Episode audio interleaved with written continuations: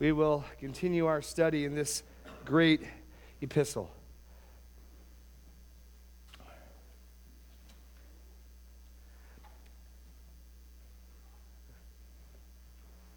Second Timothy chapter 3 verses 10 through 17.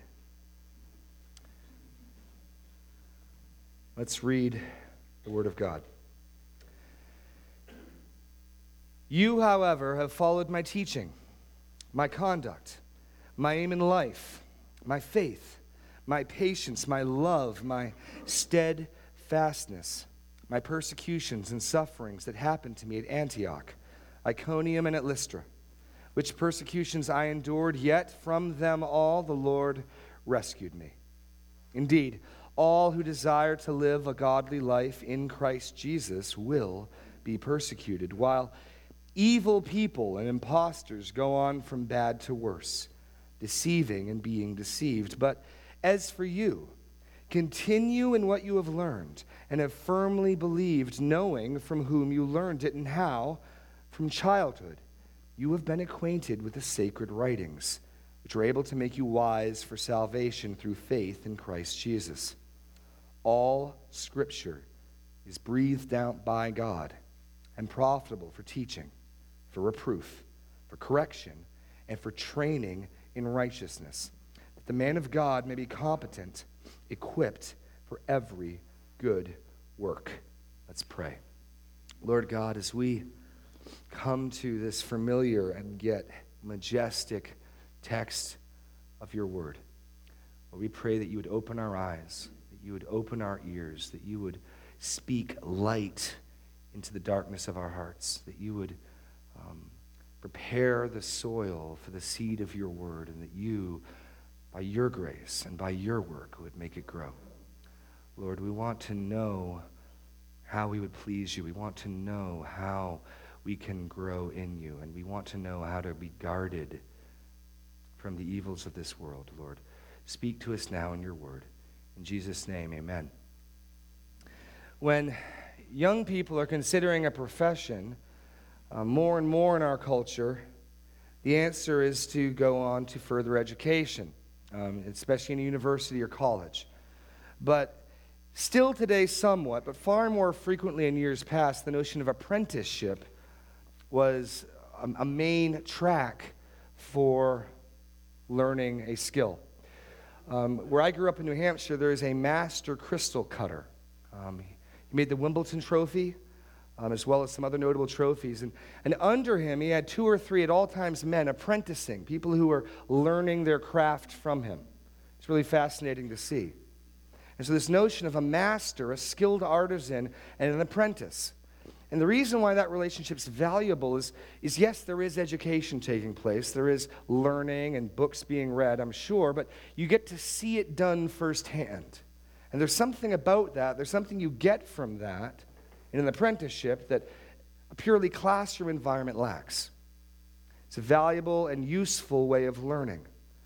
Well, in this passage, Paul is going to show himself to have been an apprentice in that respect to Timothy. Paul is going to remind Timothy, draw him to the study of Paul's own life. We see that right there in the opening words of, of verse 10. You, however, have followed my teachings a little bit later in verse 14, which we'll look at next week. But as for you, continue in what you have learned, having firmly believed, knowing from whom you learned it. So it's not simply the content of the teaching abstracted from the teacher, but rather it's the teaching and the person who did the teaching and the manner of the teaching and the life of that person all coming together. That's what Paul is calling upon Timothy to, to help him resist the dangers of this world. As you remember last week in chapter 3, we spent nine verses of Paul warning and describing about the dangers and the wisdom of the world that would creep into the church.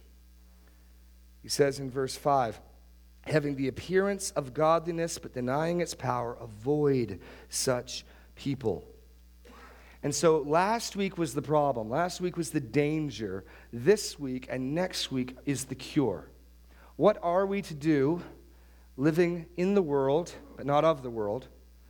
How are we to purify ourselves and, and stay untainted, uncontaminated from the wisdom of the world, especially since we know that false teachers and false brothers will creep into the church? The answer is not to go join a monastery. That has been tried. One answer in the history of the church has been, well, we'll just leave the world. And there are some churches and some Christian families that appears to be their strategy. Rather, we want to be what the Lord said, in the world but not of it. And here, in this passage, over the next two weeks, we will see some vital, vital steps in, in guarding ourselves from that. But, but this week in particular, as we look at the first part of 10 to 17, we'll just be focusing on 10 to 13. Imitating Paul and his sufferings. Imitating Paul and his sufferings. And so we're to dive in and, and we're to learn. We're sitting alongside of Timothy. Remember, Paul's writing to Timothy. He's in jail, he's at the end of his life. And he wants to pass the torch to Timothy. He wants Timothy to, to run strong. We've already seen don't be ashamed. Don't be ashamed. Embrace suffering. Don't run away from it. You have a spirit of power, not fear. This week, we're going to hear the hard word that all who desire to live godly will suffer persecution. But wrapped up in that, Paul's reminding him of, of their relationship, their time spent together, the apprenticeship, if you will. Paul's modeling of what he taught, imitating Paul and his sufferings. And so the text falls into two chunks. We'll just dive in on the first one, verses 10 to 11, closely following the life of Paul. Closely following the life of Paul. The word translated there, you have followed my teachings means a close, sort of step by step accompanying, inspection.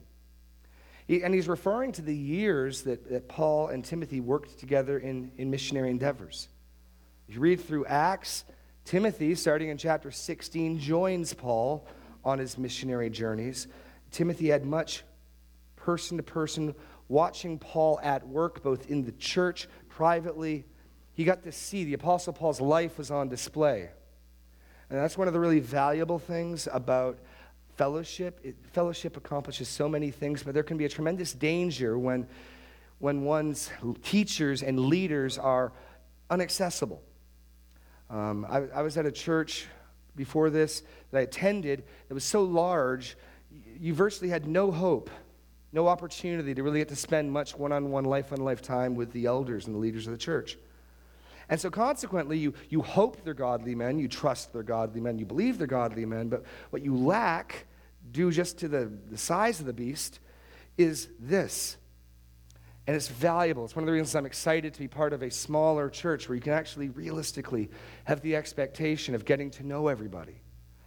Because it's an accountability for me, because just as Paul is saying, hey, look to what I taught and look to how I lived, I need to be able to do the same thing. We all, as we teach, need to do the same thing. Our lives and character are on display.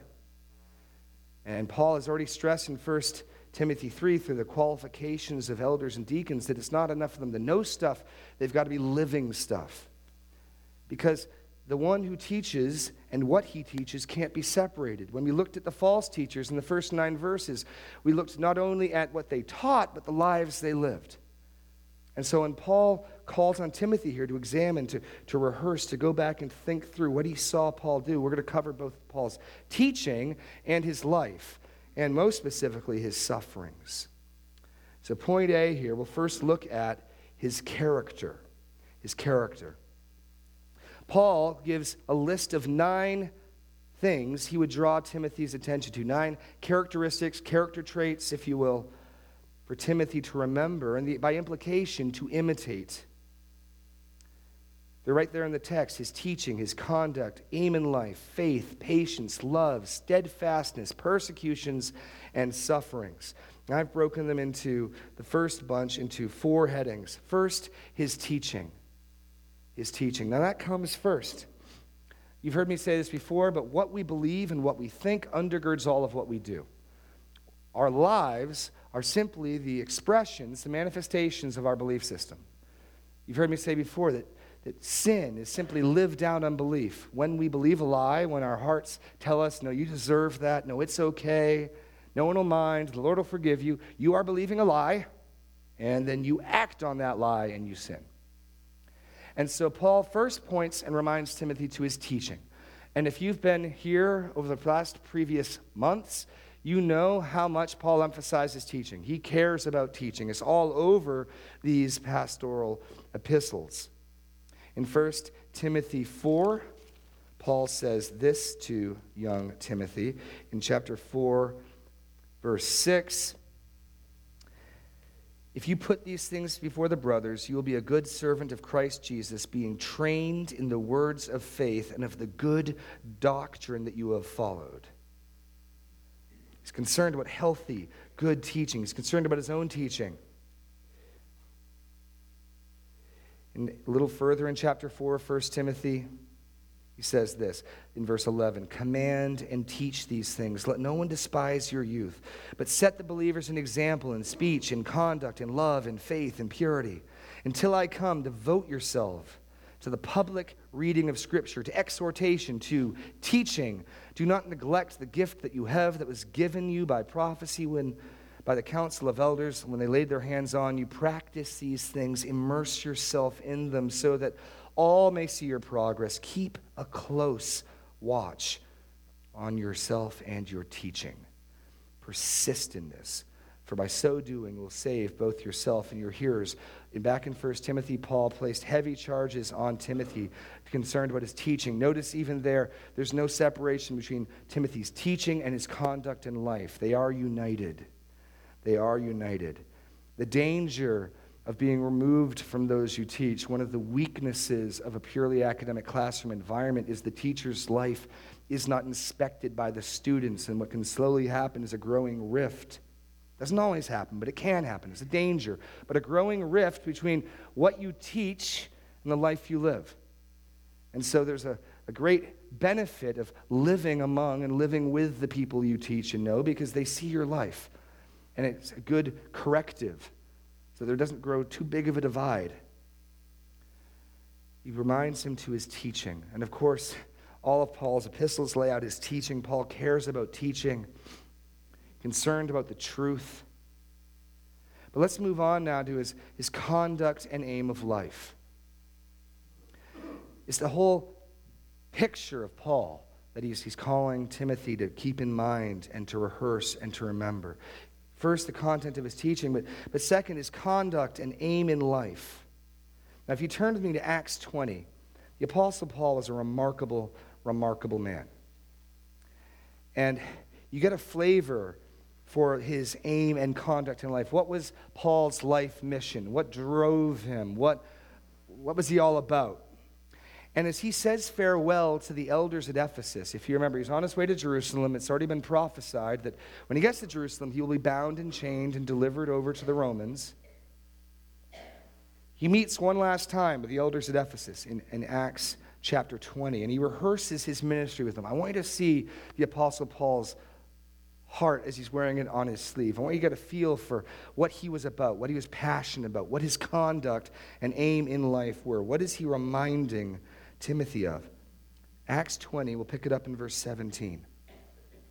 Now, from Miletus, he sent to Ephesus and called the elders of the church to come to him. And when they came to him, he said to them, You yourselves know how I lived among you the whole time from the first day that I set foot in Asia, serving the Lord with all humility and with tears and with trials that happened to me through the plots of the Jews.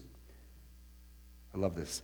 How I did not shrink from declaring to you anything that was profitable and teaching you in public and from house to house, testifying both to Jews and to Greeks repentance towards God and faith in our Lord Jesus Christ. So, what was Paul firstly passionate about? He was passionate about the gospel. He was passionate about calling people to repentance and faith in Jesus Christ. He taught it publicly and house to house, in tears and in trials. He was a gospel driven man. And now, verse 22 Behold, I'm going to Jerusalem, constrained by the Spirit, not knowing what will happen to me, except that the Holy Spirit testifies to me in every city that imprisonment and afflictions await me. But I do not count my life of any value, nor of precious to myself, if only I may finish my course and the ministry that I've received from the Lord Jesus. In a week or two in chapter 4, Paul's going to talk about finishing that course. As Paul is writing 2 Timothy, he is near the end of his course. This life goal and aim is one that he will succeed in. Verse 25, and now behold, I know that none of you among whom I have gone out and proclaimed the kingdom will see my face again. Therefore, I testify to you this day that I'm innocent of the blood of you all. For I did not shrink from declaring to you the whole counsel of God. What else is Paul passionate about? What was what drove his life and his ministry? Not just teaching his favorite Bible verses, not just teaching the happy parts of the Bible. He taught the whole counsel of God. One of the reasons I'm committed to, this church is committed to verse by verse teaching through books, is you don't get to pick and choose your text. If I got to pick and choose my text, I would just pick my favorite text. I mean, who wouldn't? But I would not teach the whole counsel of God. And, and if God willing, if I have enough time, long enough, the elders here, we will be teaching the whole counsel of God to this church. We don't get to pick and choose. We don't get to skip over this problematic text. Last week was kind of a bit of a downer nine verses describing false teachers, but we teach it because we're committed to teaching the whole counsel of God. So Paul is driven. What's his life aim? What's his conduct? He was humble, he was compassionate. He gave himself. He kept pouring himself out to others. He was passionate about the gospel. He was passionate about teaching the whole Bible not just parts of it. And so when he calls Timothy to remember these things, when he calls Timothy to, to consider what he has followed, this is what must be brought to mind by Timothy his conduct and his aim in life. And Paul, and we, we get uncomfortable with this sometimes, Paul would frequently commend himself and the pattern that he set for others to follow. Listen to 1 Corinthians 4 17, telling the Corinthians why he sent Timothy to them. This is why I sent to you, Timothy, my beloved and faithful child in the Lord, to remind you of my ways in Christ as I teach them everywhere in every church. Just think of the integrity the Apostle Paul had, that he could use himself as an example of encouragement. And that should be something that we strive to, to our children, to our friends because they are paying attention. They are watching. We know that from children, right? Your children are watching and paying attention. Um, uh, uh, there's, a, there's a funny story Tedd Tripp tells. Um, he had a, when he first got out of seminary, he, he had a home that he rented, part of this house with his family, from an older lady. And part of the deal of the rent was discounted was that he had to shovel the walkway whenever there was snow. And he became convinced that what she would do to make him live up to his end of the bargain is the second there was a, the tiniest bit of snow on the ground, even if the snow is still coming down, she would go out and she was old and she'd start shoveling, thus sort of forcing him, just forcing his hand to go out and shovel. And he would grumble about it. And one day, it's you know just starting to snow, and she's out there with her shovel. And before he can stop it, his son opens the door and yells what he had sadly heard his father say a number of times If you think that's going to make my dad shovel the rock away, you've got another thing coming. you see, children pay attention, children are observant, right?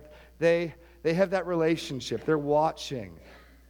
You know, my kids are going to get the real deal about who I am, and I can talk a good game in the pulpit, but they're going to know the real deal and they will far more likely imitate my conduct and my aim in life than they will the uh, pleasant and pretty things I say.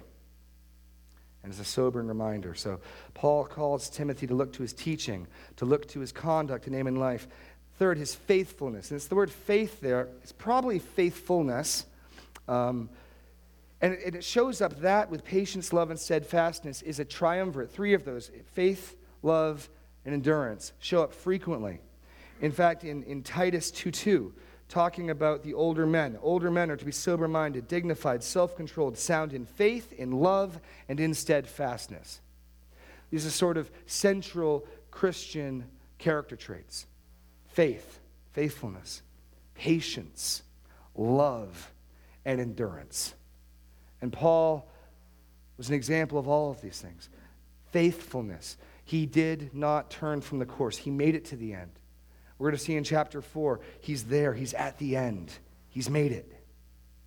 Faithfulness, patience. We just have to read his letters to know the things he was dealing with. I mean, it amazes me the patience of Paul. If you read 1 Corinthians, the Corinthian church, all at the same time, had factions running around going, I'm with Paul and I'm with Peter. And they had people getting drunk at communion, and they had people denying the resurrection, and they had the spiritual gifts camps fighting each other, and they had married people living celibately, and they had unmarried people visiting prostitutes. Paul was a patient man. I would be pulling my hair out if all those types of things were going on at once. He was a very patient man. And he was a man of love. Now, the last one, steadfastness or endurance, really links with the last two. His steadfastness, his endurance is seen by, point B, his tribulations. His tribulations. Specifically, point one, his sufferings and persecutions. Now, it may seem strange if you want to encourage someone. Now, think about this. Paul is trying to encourage Timothy, he wants Timothy to stay the course. He wants to offer him encouragement. It would seem rather odd to me, by way of encouraging someone, to remind them of your sufferings.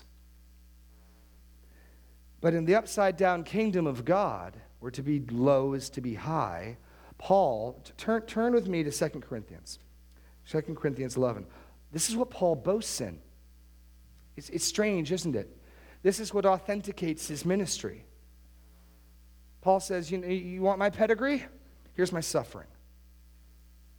You want proof of my apostleship? Here's my suffering. And so he lists it in with his character. He doesn't try to hide from it. He, he boasts, if you will, in it. Now, he's uncomfortable in boasting. If you read 2 Corinthians 11, we'll read that he's clearly uncomfortable. And for the sake of the gospel he preaches, he has to defend himself and he has to defend his ministry. And he clearly doesn't like having to do this. The, the Corinthians have put him in an awkward position. So let's pick it up in verse 21. But whatever anyone else dares to boast of, I, I'm speaking as a fool. I also dare to boast of that. Are they Hebrews? So am I. What he's doing is he's contrasting his qualifications with the false teachers at Corinth. The Israelites? So am I. Are they offspring of Abraham? So am I. Are they servants of Christ? I'm a better one. I'm talking like a madman with far greater lab- labors. And then notice where he goes for his qualifications. Doesn't say a student of Gamaliel, because he was a student of Gamaliel. Doesn't say a Pharisee. He goes to his sufferings. I'm a better one. I'm talking like a madman with far greater labors, far more imprisonments, countless beatings, often near death. Five times I received at the hands of the Jews 40 lashes less one. Three times I was beaten with rods. Once I was stoned. Three times I was shipwrecked. A night and a day I was adrift at sea on frequent dangers from Gentiles, dangers in the city uh, no, I skipped over some. On frequent journeys, in dangers from rivers, dangers from robbers, dangers from my own people, dangers from Gentiles, danger in the city, danger in the wilderness, danger at sea, danger from false brothers, in toil and hardship through many a sleepless night, in hunger and thirst, often without food, in cold and exposure. And apart from other things, there is the daily pressure on me of my anxiety for all the churches. Who is weak and I am not weak? Who is made to fall and I am not indignant? If I must boast, I will boast of the things that show my weakness. This is, this is part again of the life aim of the Apostle Paul. It's a very different approach to success, a very different approach to life. We know that, that one of the charges leveled against Paul by the false teachers was that because of his sufferings, because of imprisonments, clearly God wasn't blessing his ministry. The prosperity gospel is nothing new. And back then, clearly God's disapproving of what Paul's doing because Paul is, is imprisoned and we're free. And if, if you do what's right, God will bless you and you'll have a happy life and you'll be healthy and you'll be wealthy. And that's simply not true. Paul being a prime example. The Lord will bless you, but he may bless you with trials. He may bless you by sanctifying you and burning off the dross in your life. But Paul reminds Timothy of his tribulations and his sufferings. He gives him specifically the sufferings and tribulations at Antioch, Iconium, and Lystra. Now turn with me to Acts 13. We're going to read this. These are real accounts, and many of the small groups, I think, are actually right about this section of Acts. So I'd like to just read a chunk to remind you what we're talking about, to put flesh and bones on this. It's so easy when you're reading through 2 Timothy to say, ah, tribulations and persecutions.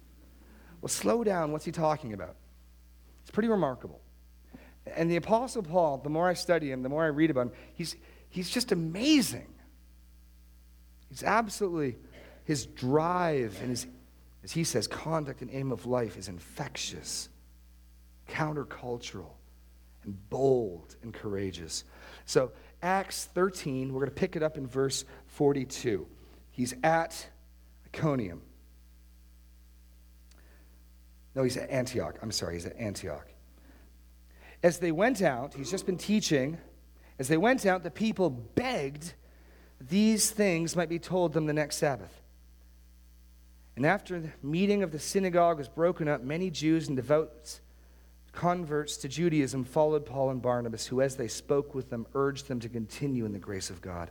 The next Sabbath, almost the whole city gathered to hear the word of the Lord. But when the Jews saw the crowds, they were filled with jealousy and began to contradict what was spoken by Paul, reviling him. And Paul and Barnabas spoke out boldly, saying, It is necessary that the word of God be spoken first to you, since you thrust it aside and judge yourselves unworthy of eternal life. Behold, we are turning to the Gentiles, for so the Lord commanded us, saying, I have made you a light to the Gentiles, that you may bring salvation to the ends of the earth. When the Gentiles heard this, they began rejoicing and glorifying the word of the Lord and as many as were appointed to eternal life believed. And the word of the Lord was spreading throughout the whole region. But the Jews incited the devout women in high standing and leading men in the city, stirred up persecution against Paul and Barnabas, and drove them out of their district. But they shook off the dust from their feet against them and went to Iconium. And the disciples were filled with joy and with the Holy Spirit. So, so at Antioch, a great reception, especially among the Gentiles. And when they hear that the gospel is going to the Gentiles, they're rejoicing. And Jews infuriated with jealousy at what was theirs being given to unclean Gentiles chased and drove Paul out of Antioch. Now, verse 14:1, at Iconium they entered together into the Jewish synagogue and spoke in such a way that a great number of both Jews and Greeks believed. But the unbelieving Jews stirred up the Gentiles and poisoned their minds against the brothers. So they remained there a long time. Does that strike you as odd? Precisely because there's opposition, precisely because there's people contradicting what he's teaching, Paul therefore stays there a long time. He doesn't run away from trouble. So they remained there for a long time, speaking boldly for the Lord, who bore witness to the word of his grace, granting signs and wonders to be done by their hands. But the people of the city were divided. Some sided with the Jews and some with the apostles. When an attempt was made by both Gentiles and Jews with their rulers to mistreat them and stone them, they learned of it and fled to Lystra and Derbe, cities of Lycaonia, into the surrounding country. And there they continued to preach the gospel. Jump ahead to verse 26. We'll see how this comes to a climax and an end. Acts 14.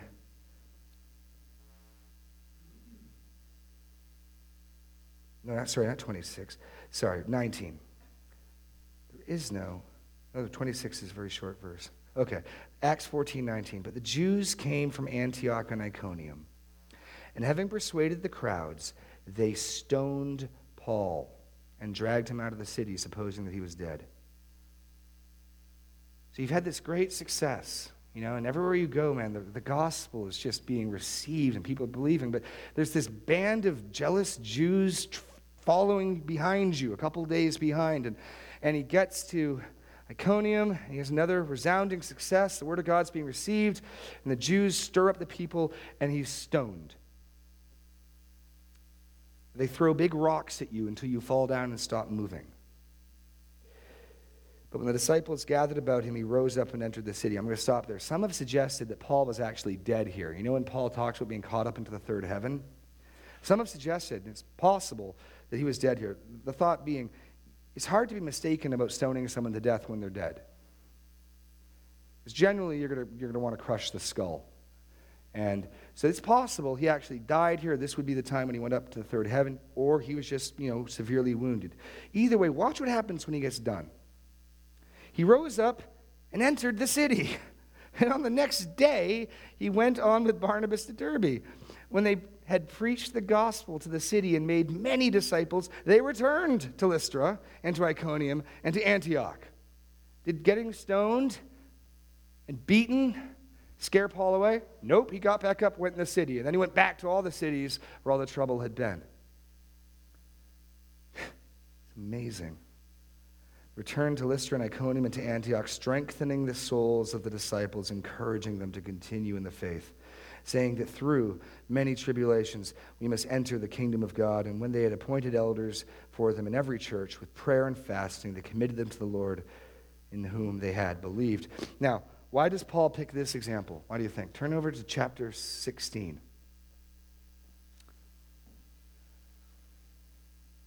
Verse 1. Paul came also to Derbe and Lystra. A disciple was there named Timothy, the son of a Jewish woman who was a believer, but his father was a Greek. He was well spoken of by the brothers at Lystra and Iconium. And Paul wanted Timothy to accompany him, and he took him and circumcised him because of the Jews who were in those places.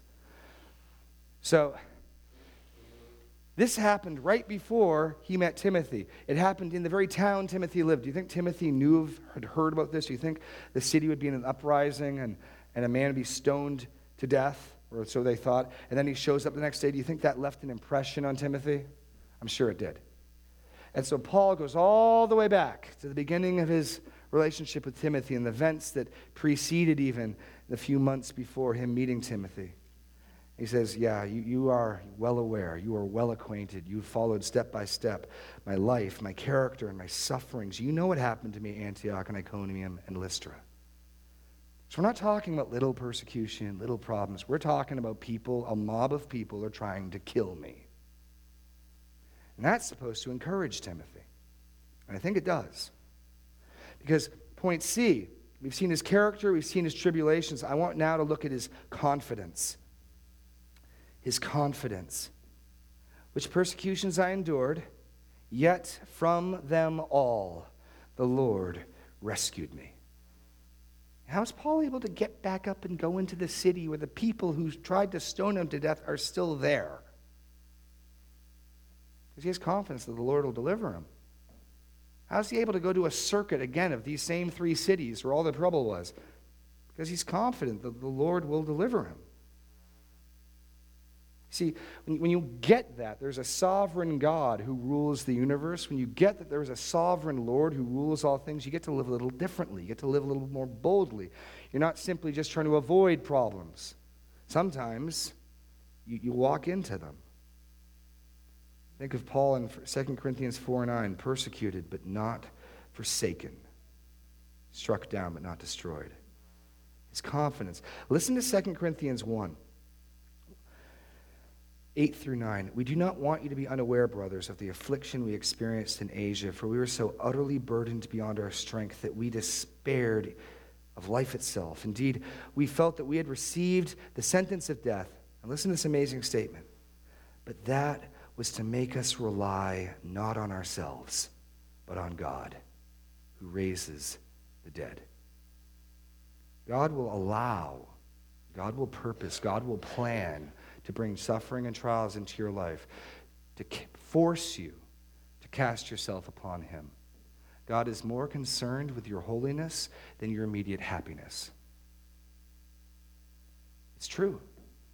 These, Paul says that he was brought burdened beyond strength, despaired of life itself. Indeed, we felt that we had received the sentence of death, but that was to make us rely not on ourselves but on God.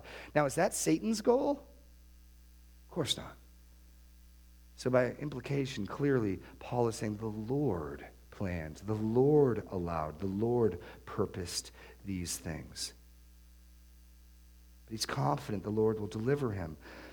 You see, when you get that, that, that the Lord is in control, nothing can happen to you that he will not allow, that he will not permit, that he will not use. You, you live a little differently because you realize that until the Lord's done with me, I'm immortal.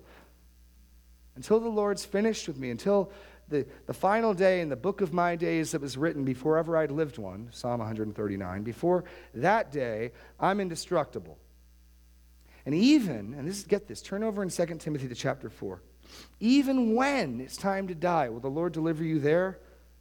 Yes, he will. Chapter 4 of 2 Timothy, verse 17 and 18. The Lord stood by me. He's talking now about his, his court trial, where he's being charged, which will, according to church history, end in a guilty verdict. He's taken outside of Rome and beheaded. The Lord stood by me and strengthened me, so that through me the message might be fully proclaimed, all the Gentiles might hear it. So I was rescued from the lion's mouth. The Lord will rescue me from every evil deed and bring me safely into his heavenly kingdom. So even when it's time to die, even when your enemies would appear to get the upper hand, even when it's time to go home, even there, the Lord delivers his people. He brings them safely into his heavenly kingdom. With that confidence, with that hope, you live differently. You simply live differently you can start saying things like Paul, to live is Christ and to die is gain. What's the worst thing they can do? They can kill me. That is the greatest possible advantage and gain I will ever receive, is the moment I go from this mortal coil to eternity. And the Lord will even be faithful there, presiding over it, making sure I get home. Paul's confidence. And, and finally, we're to look at point D, his pattern. His pattern. And, and by that, I'm, I'm looking at Paul repeatedly calls on others to imitate him as he imitates Christ. L- listen to 1 Corinthians 11 1. Be imitators of me as I am of Christ. And, and that's an important caveat there. It's not be imitators of me, full stop, because I sin.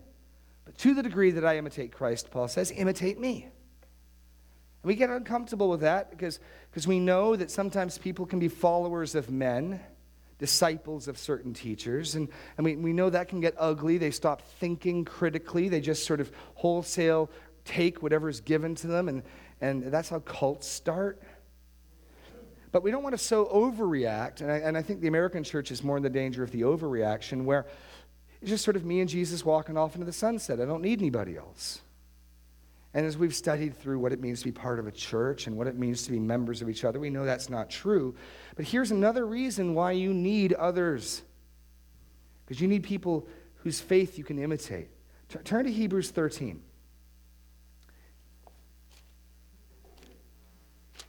Thirteen seven.